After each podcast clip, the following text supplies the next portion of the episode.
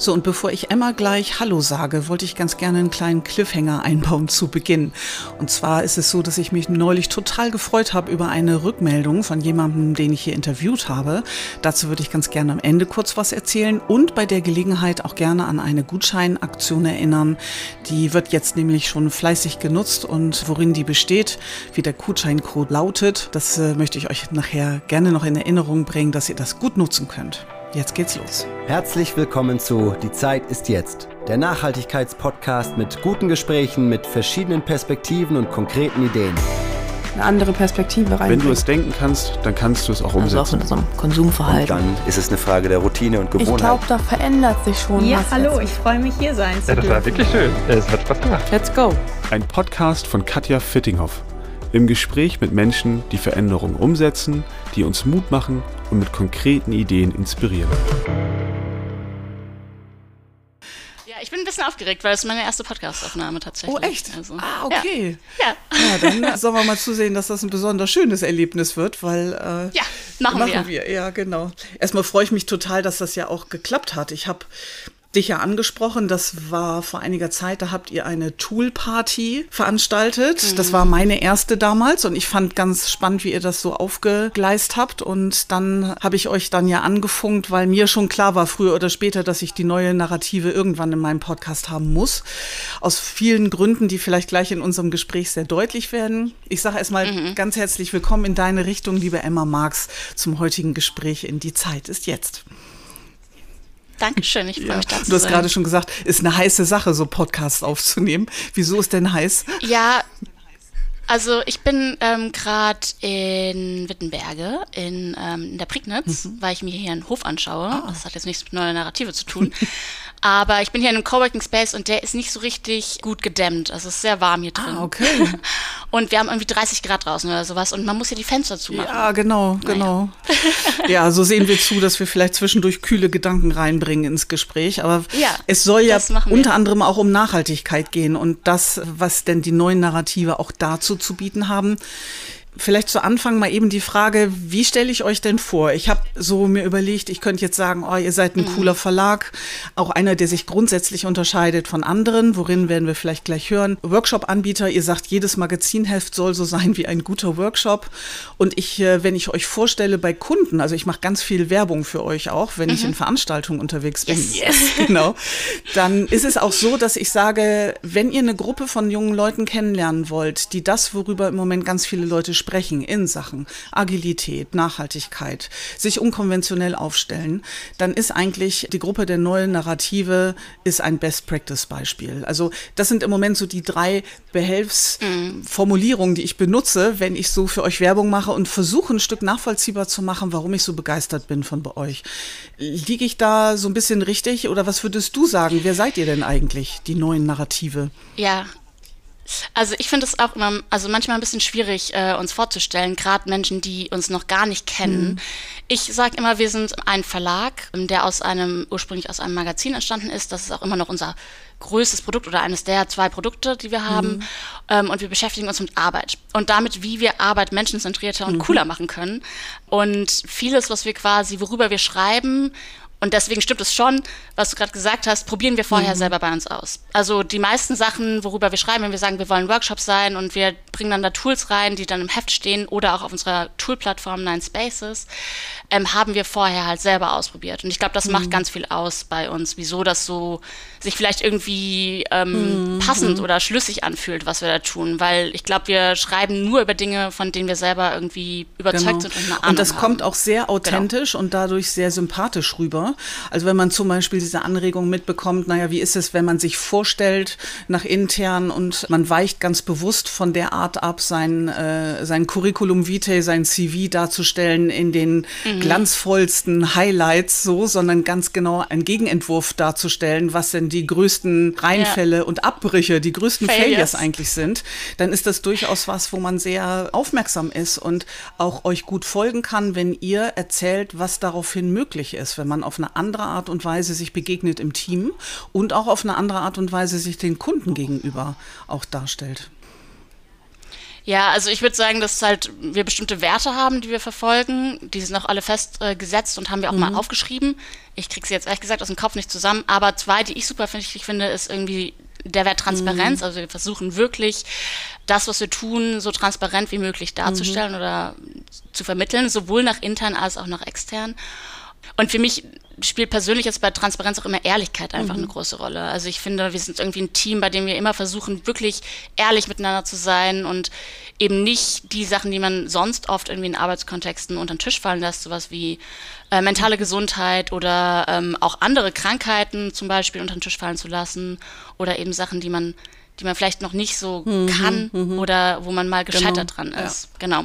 Und du hast gerade auf den Severe Failure mhm. angespielt. Ähm, das ist tatsächlich was, was wir von der von unseren Leserinnen gehört haben, dass es mhm. super gut ankam. Kann ich nachvollziehen, total. weil man bleibt ja. wirklich drauf hängen.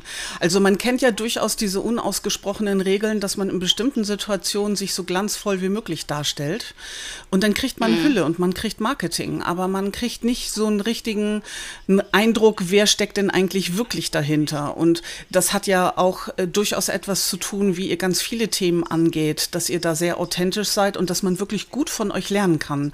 Also ich habe neulich, ich weiß gar nicht, wann wir das im Vorgespräch, ich habe irgendjemandem erzählt, dass wenn ich euer Magazin durchlese, ich gefühlte 80 Prozent dessen, was in diesem Magazin, die quartalsweise oder, nee, drei macht ihr, glaube ich, im Jahr, ne? Dreimal im Jahr, Jahr die mhm. ihr rausbringt, dass ich gefühlte 80 Prozent dessen, was ihr dort reinschreibt, wirklich nutzen kann. Und ich finde, das ist ein exorbitant ja. großer Prozentsatz. Ist vielleicht jetzt auch eine Sondersituation. Gut, ich bin Organisationsentwicklerin, aber ich kann mir auch vorstellen, selbst wenn ich Führungskraft wäre und ich möchte mich inspirieren lassen, wie ticken die jungen Leute? Wie kann agiles Arbeiten wirklich niedrigschwellig begonnen werden? Auf welche Art und Weise kann man digitale Tools wirklich gut einsetzen, dass die einen ähnlich hohen Verwertungsgrad hätten, auch dann der äh, Magazine dann dabei? Ich bin seit seit drei Folgen bin ich dabei. Ich habe Nummer 16 gerade jetzt hier. Ähm, und zwar deswegen, mhm. weil ihr dort auch zum Thema Nachhaltigkeit etwas mit drin habt. Da gehen wir, glaube ich, stärker drauf ein. Mhm. Und ähm, hinten kann man in Kacheln eingefärbt sehen, wer ist denn Teil des Teams von Neuen Narrative. Und da steht bei Emma Marx, äh, stehen zwei Rollen. Einmal das Thema regeneratives Wirtschaften und auch Autoren. Kannst du vielleicht kurz etwas genauer dazu sagen, was genau machst du bei den neuen Narrativen? Genau, also ich fange vielleicht so ein bisschen von vorne an mhm. in meiner eigenen Geschichte, weil wir haben ja gerade über Vulnerabilität gesprochen und darüber, was sozusagen, oder Transparenz, ne? Mhm. Und ich hatte nach meinem, nach meinem Abschluss, ich habe ähm, Transformationsstudien studiert im Master. Wie, was hast also du? So Sozialökolog. Transformationsstudien. Transformationsstudien. Das bedeutet, cool. Genau. Wir haben uns so mit sozial-ökologischer Transformation beschäftigt. Also klassisches Beispiel ist eigentlich Klimakrise und wie man da quasi als Gesellschaft darauf mhm. reagiert. Also ich kann keine Klimadiagramme berechnen, aber ich habe viele Ideen dazu, wie Gesellschaft mhm. sich verändern muss. Und mein erster Job nach dem Studium war total die Katastrophe. Ähm, ich möchte gar nicht darauf weiter eingehen, aber ähm, genau, das war, das war total furchtbar. Und dann dachte ich so, oh, ich irgendwie Arbeit liegt mir ja scheinbar Aha. gar nicht. also ich dachte ernsthaft, dass Arbeit einfach furchtbar ist und dass ich am liebsten wieder zurück mhm. an die Uni will. Und ähm, dachte, ich mache mal ein Praktikum bei einer äh, bei einem Verlag, der hoffentlich gut arbeitet, weil die hm. schreiben ja über Arbeit und das oh, war meine Narrative. Und so bin ich da gelandet und habe da erstmal ein Praktikum gemacht in, als Autorin, also einfach als äh, mhm. äh, Schreibende. Äh, mein erster Artikel war tatsächlich auch gar nicht, äh, hatte nichts mit Klimakrise oder Umweltkrise zu tun, sondern war zu mhm. Gesundheit. Also genau, ging es darum, wie man eben Krankheit im Team vielleicht mhm. darüber sprechen kann. Und genau, danach bin ich geblieben. Und dann wurde relativ schnell klar, dass wir als Verlag aber auch ähm, zukünftig mehr Richtung Nachhaltigkeit, ich würde es immer als Regenerativität mhm, bezeichnen mhm. inzwischen, gehen wollen. Und durch meinen Hintergrund mit diesem Master und dass ich mich schon viel damit beschäftigt habe, war es relativ naheliegend, dass ich mich da hinterklemme quasi. Und so bin ich zum regenerativen Lied geworden. Und verbinde das jetzt quasi, indem ich auch genau, darüber schreibe. Ja. Ne? Also. Dann sag doch mal eben, wenn du so im Nebensatz sagst, dass ihr eigentlich von der Begrifflichkeit Nachhaltigkeit eher Abstand genommen habt und jetzt mehr in Regenerativität, ja, genau. Wo liegt da der ja. Unterschied? Also es ist erstens ein Zungenbrecher. Super. Das ist ähm, so, nicht so okay. schön. nee, es ist nicht so schön. Es wäre natürlich schön, wenn das so ein bisschen schneller hm. über die Lippen gehen würde. Ich würde sagen, Nachhaltigkeit kommt ja aus der Forstwirtschaft. Ich weiß nicht, ob das vielleicht in einem Podcast auch schon mal vorkam. Der Begriff kommt ursprünglich aus der Forstwirtschaft. Mhm. Und es geht darum, dass quasi, wenn man einen Baum entnimmt, mhm. man wieder einen neuen pflanzt und quasi mhm. wieder das herstellt, was ist. Und für mich oder für uns reicht es nicht mehr. Also wir haben ja inzwischen eine Wirtschaft oder einen, einen Zustand sozusagen der Welt erreicht, in dem es nicht reicht, mhm. einfach nur zu dem zurückzukommen, wo wir gerade mhm. sind und da nichts Schlimmes hinzuzufügen, sondern wir müssen ja vieles wiederherstellen. Also wir müssen ja eigentlich zum Beispiel, nehmen wir ganz konkrete Beispiele, ne? also wir müssen einfach senken, Wälder wiederherstellen, die mal waren und jetzt nicht mehr sind. Und dann reicht es eben nicht zu sagen, ja, wenn wir da einen Wald haben, dann nehmen wir einen weg und einen packen wir dazu. Und fertig Baum, ist die Laube. Sondern wir müssen Genau, genau, das ähm, reicht halt heutzutage nicht mehr. Und ich finde, in Regenerativität steckt halt einfach viel mehr drin. Nachhaltigkeit hat so diesen rein ökologischen Aspekt. Also sicherlich gibt es auch Menschen, die es als sozial mhm. empfinden.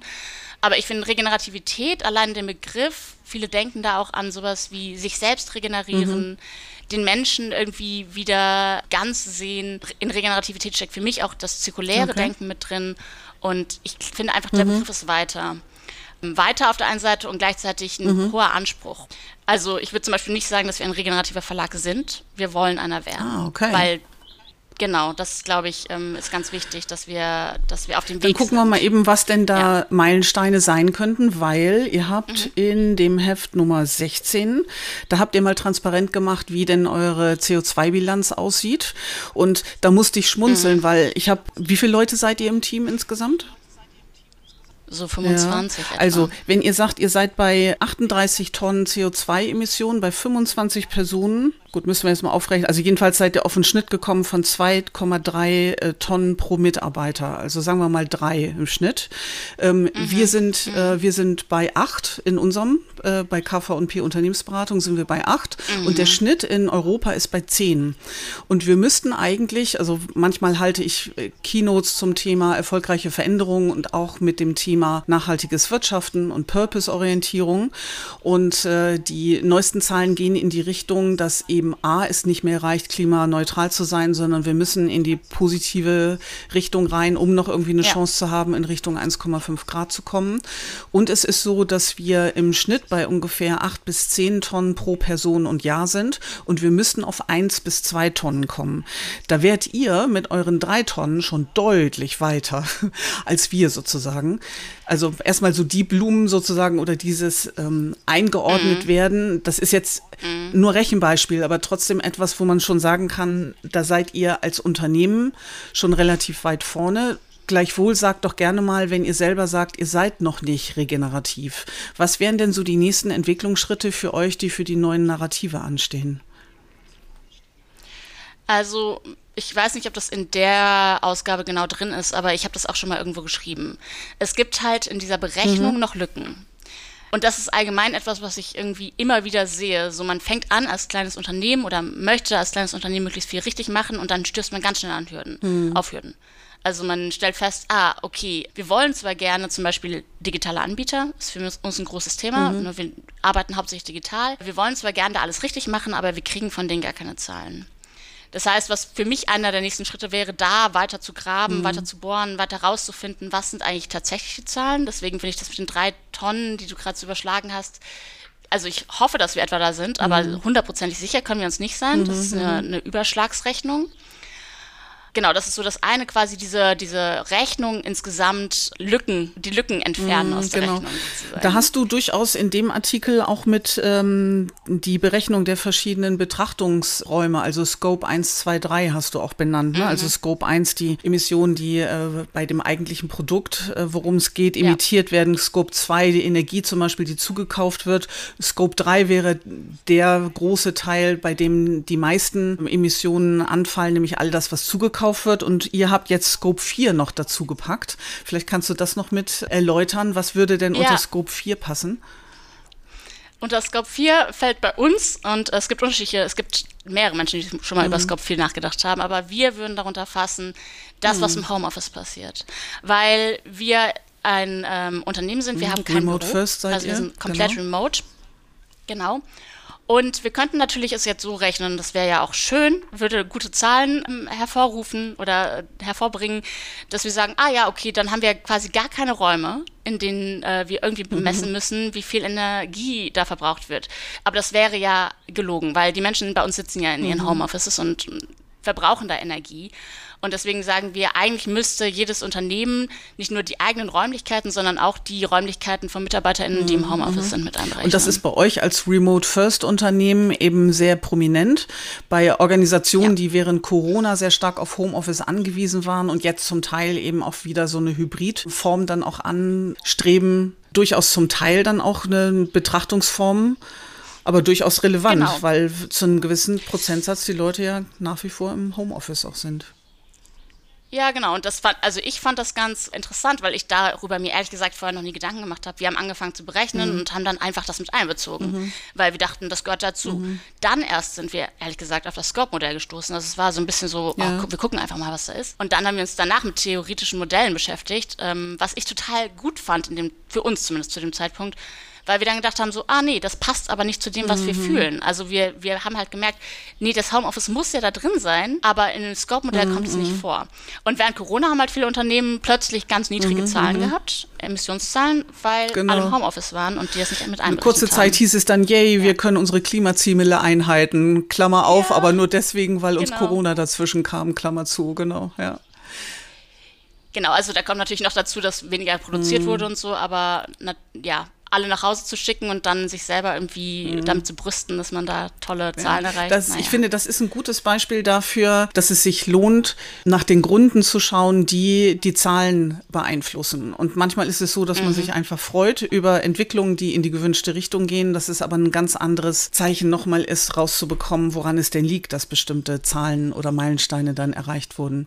Lass uns gerne nochmal eben gucken, wenn ihr regenerativ werden wollt und ihr seid ja viel unterwegs, auch Mhm. so im Sinne von, liebe Welt da draußen, guckt uns neue Narrative dabei zu, wie wir unseren Weg gehen, weil wir gehen davon aus, dass andere dadurch inspiriert werden und von uns ja lernen können. Das ist ja viel euer Ansatz. Was sind denn weitere Dinge, die ihr jetzt gerade am Ausprobieren seid oder womit ihr gute Erfahrungen gemacht habt? Was glaubst du, was kannst du gut in die Welt geben im Sinne von, wer weiß, vielleicht ist das anregend auch für andere? Also wir haben das letztes Jahr ja so richtig groß zum Thema gemacht und da war ich, also bin ich eben dieser regenerative Lead. Und die ersten beiden Sachen, die ich auf jeden Fall jeder Organisation, egal wie groß sie ist, letztendlich mitgeben würde, wäre halt erstens, es muss eine Berechnungsgrundlage geschaffen werden. Also findet erstmal raus, was überhaupt ist. Darüber haben wir gerade schon gesprochen. Das zweite ist, verankert es gut im Team. Weil ich glaube, dass in vielen Organisationen die Nachhaltigkeitsabteilung irgendwo bei der Marketingabteilung rumhängt oder Unternehmenskommunikation. in der Genau, genau, in der Unternehmenskommunikation oder vielleicht auch bei People and Operations oder so. Und eigentlich, also nehmen wir mal eine Organisation, die sehr hierarchisch und klassisch strukturiert ist, müsste das direkt an der Geschäftsführung dran sitzen. Und ich glaube, diese Rolle vom regenerativen Lead oder man wird es vielleicht woanders Sustainability Manager nennen, ist eine sehr wichtige Rolle und eine einsame Rolle in gewisser Weise auch. Also es ist eine Rolle, ähm, in der man in alle Abteilungen, in jeden Teil des Unternehmens reingucken muss und sagen muss, aber hier könntet ihr doch noch was machen oder ne, jeweils Projekte mit den ähm, Kreisen umsetzen und auch integer gegenüber der Geschäftsführung sein muss. Und ich glaube, dass, dass das sozusagen hergestellt werden kann, ist eine große Aufgabe von Unternehmen. Also stellt halt Sustainability Manager ein und gebt denen Geld, gebt ihnen ein Budget, sodass sie nicht jedes Mal drum betteln müssen und macht die, soweit es geht, halt integer oder gibt denen halt die Möglichkeit, auch unangenehme Dinge auszusprechen.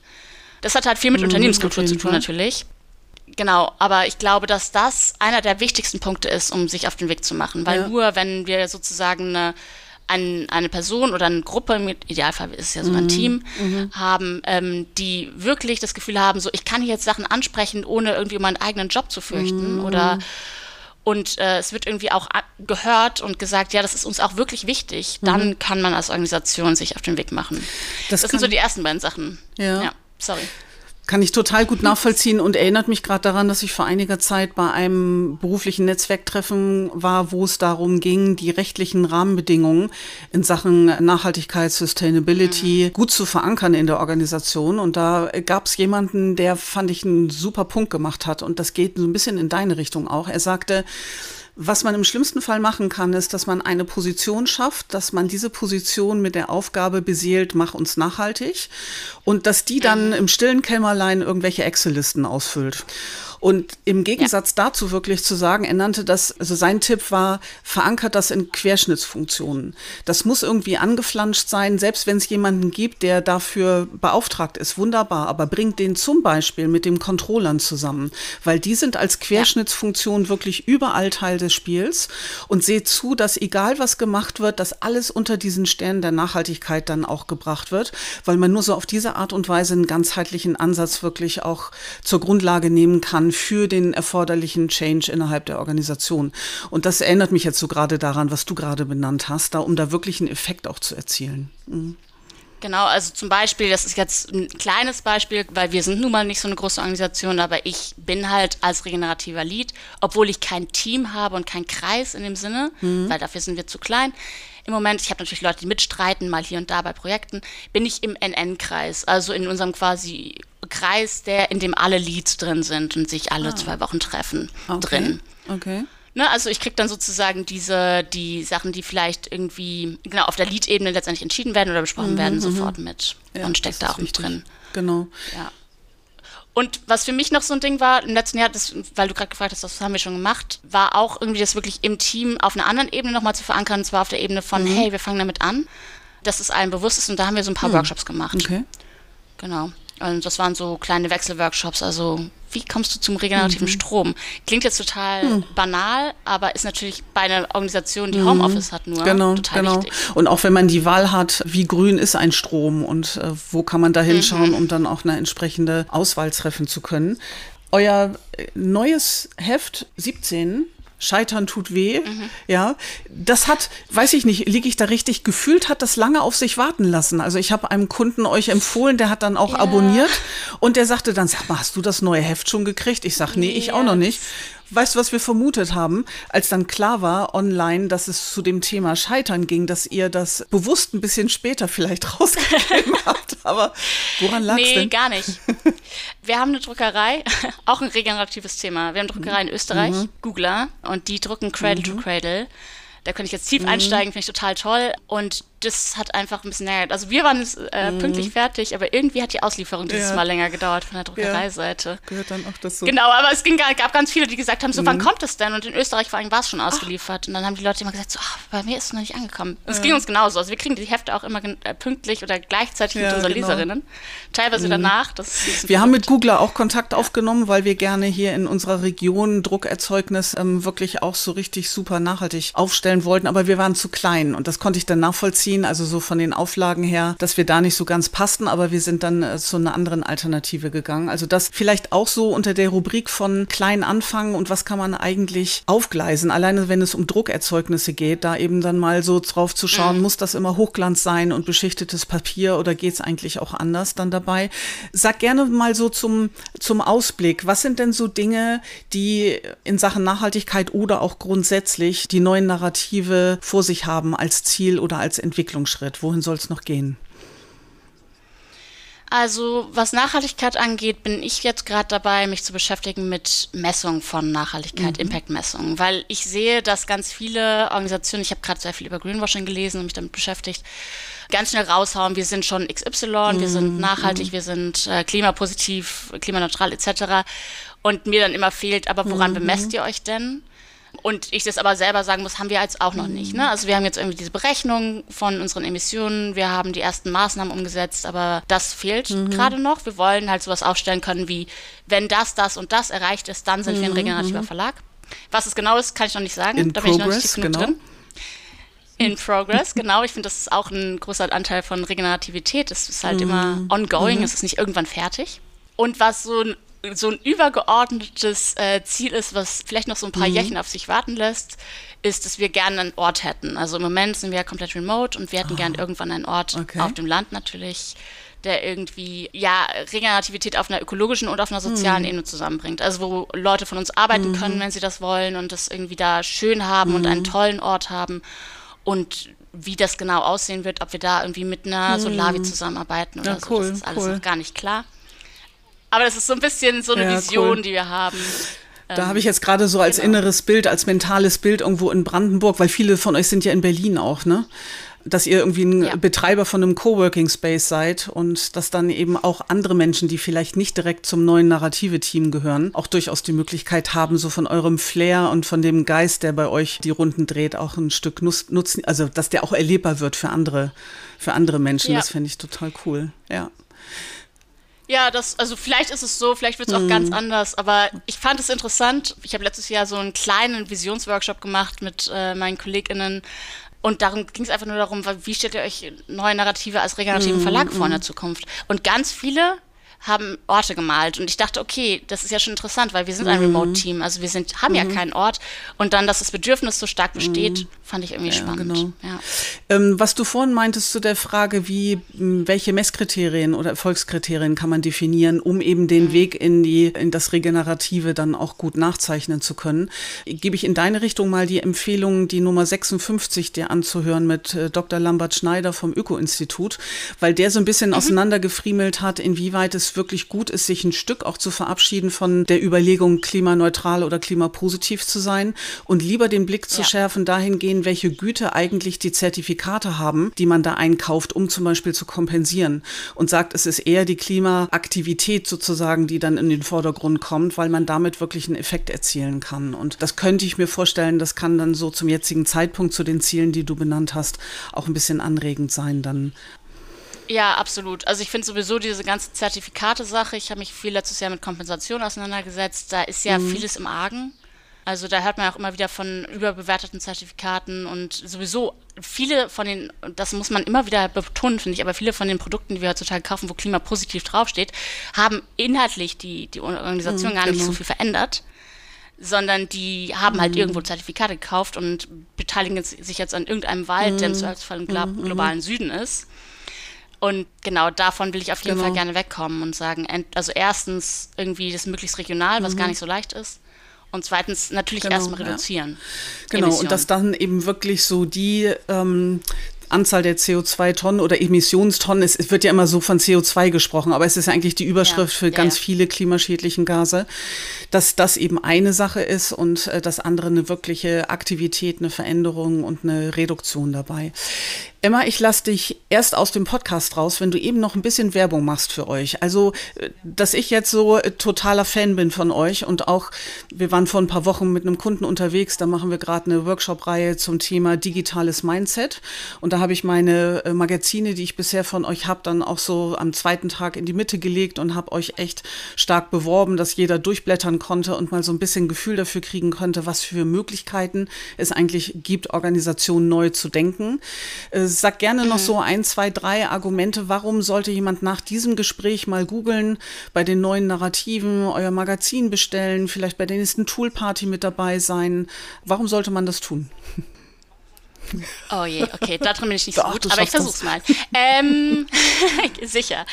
Genau, also ich würde sagen, was äh, wir am Anfang ja schon besprochen haben, wir sind eine Organisation, die nur Sachen empfiehlt, die sie selbst ausprobiert hat. Ich glaube, das ist äh, total, total der wichtige Aspekt, weil ich glaube, es ist viel im Umlauf, was sich jemand irgendwie an so einem Reißbrett ausgedacht hat und dann funktioniert das nicht. Was unser höchstes Ziel ist, deswegen fand ich es so schön, dass du vorhin gesagt hast, 80 Prozent funktionieren, ist, dass Leute dieses Magazin lesen und dann denken, ah, das nehme ich morgen mit oder das nehme ich am Montag mit und kann direkt was umsetzen. So soll das funktionieren. Und ich möchte gerne noch ein bisschen Werbung für äh, Nine Spaces machen. Das ist unser, neben dem Magazin, das äh, zweite große Produkt. Da sind eben diese ganzen Tools, die wir mal fürs Magazin geschrieben haben und noch mehr drauf. Und man kann die sich inzwischen auch so zusammenstellen. Es gibt Journeys, also sowas wie, wie organisiere ich mich selbst, also auch ich individuell, nicht nur als Organisation im Großen. Wie komme ich von äh, total unstrukturiert und jeden Morgen komme ich rein und denke so, oh mein Gott, ich habe so viele To-Dos zu irgendwie einem ruhigen Mindset, wo ich weiß, das muss heute passieren. Das ist da in verschiedenen Tools, die aneinander gereiht sind und die man äh, dann nach und nach durchgehen kann und Genau. alle selber ausprobieren kann, drauf. Und das ist, ähm, genau, Hilfe zur Selbsthilfe sozusagen. Ja, so und auch anregend, und auch anregend, sage ich sehr explizit, auch für alle Leute, die irgendeine Rolle haben, in Verantwortung zu gehen für Gestaltung von Organisationen. Ja. Ich frage da mal so, weil du Ja. die neuen Spaces ansprichst. Ihr habt ja teilweise Templates in Miro und Mural aber Concept Board noch nicht. Also das, was am DGSVO konformsten ist sozusagen mit Standort in Halle. Ich habe viele Kunden, für die ist das super wichtig und wir arbeiten fast ausschließlich mit Concept Board. Gibt es denn da irgendwie mit dem Blick durch ein Schlüssellock vielleicht äh, eine Aussage, ob das auch irgendwann mal geplant ist?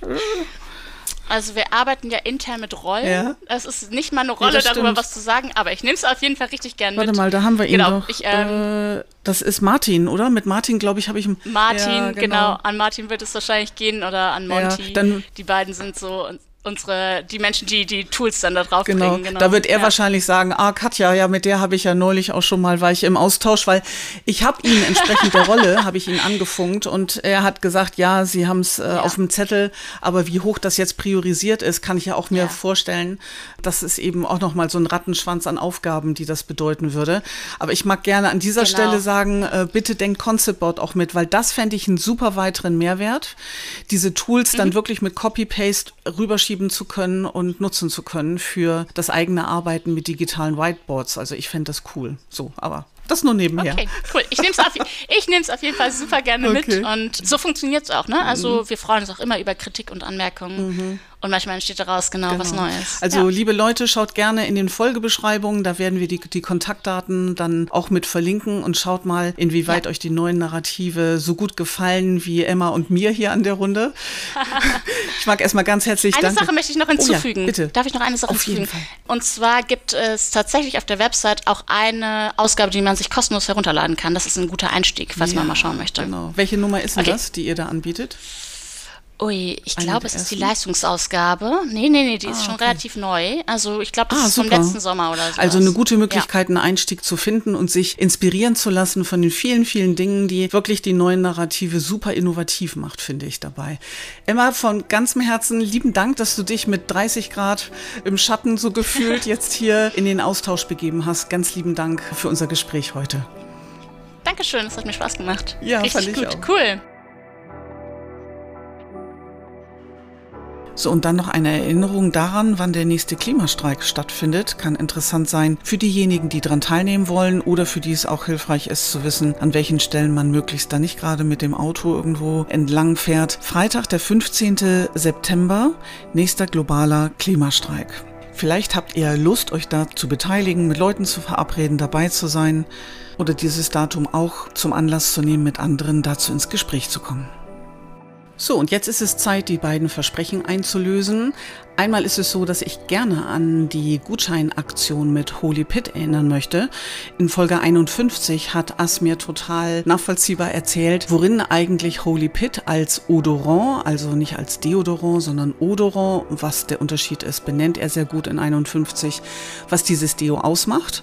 Und ich habe das wirklich viel empfohlen in der letzten Zeit und kann euch sagen, dass die Rückmeldungen ganz, ganz positiv waren und die lieben Menschen in meiner Umgebung die gleichen guten Erfahrungen gemacht haben. Also für eure Erstbestellung gibt es einen Rabatt von 15 Prozent, wenn ihr in das Gutscheincodefeld das Wort jetzt eintragt. Alles groß geschrieben. Dann gibt's bei HolyPit 15 Prozent auf eure Erstbestellung. Das ist das eine.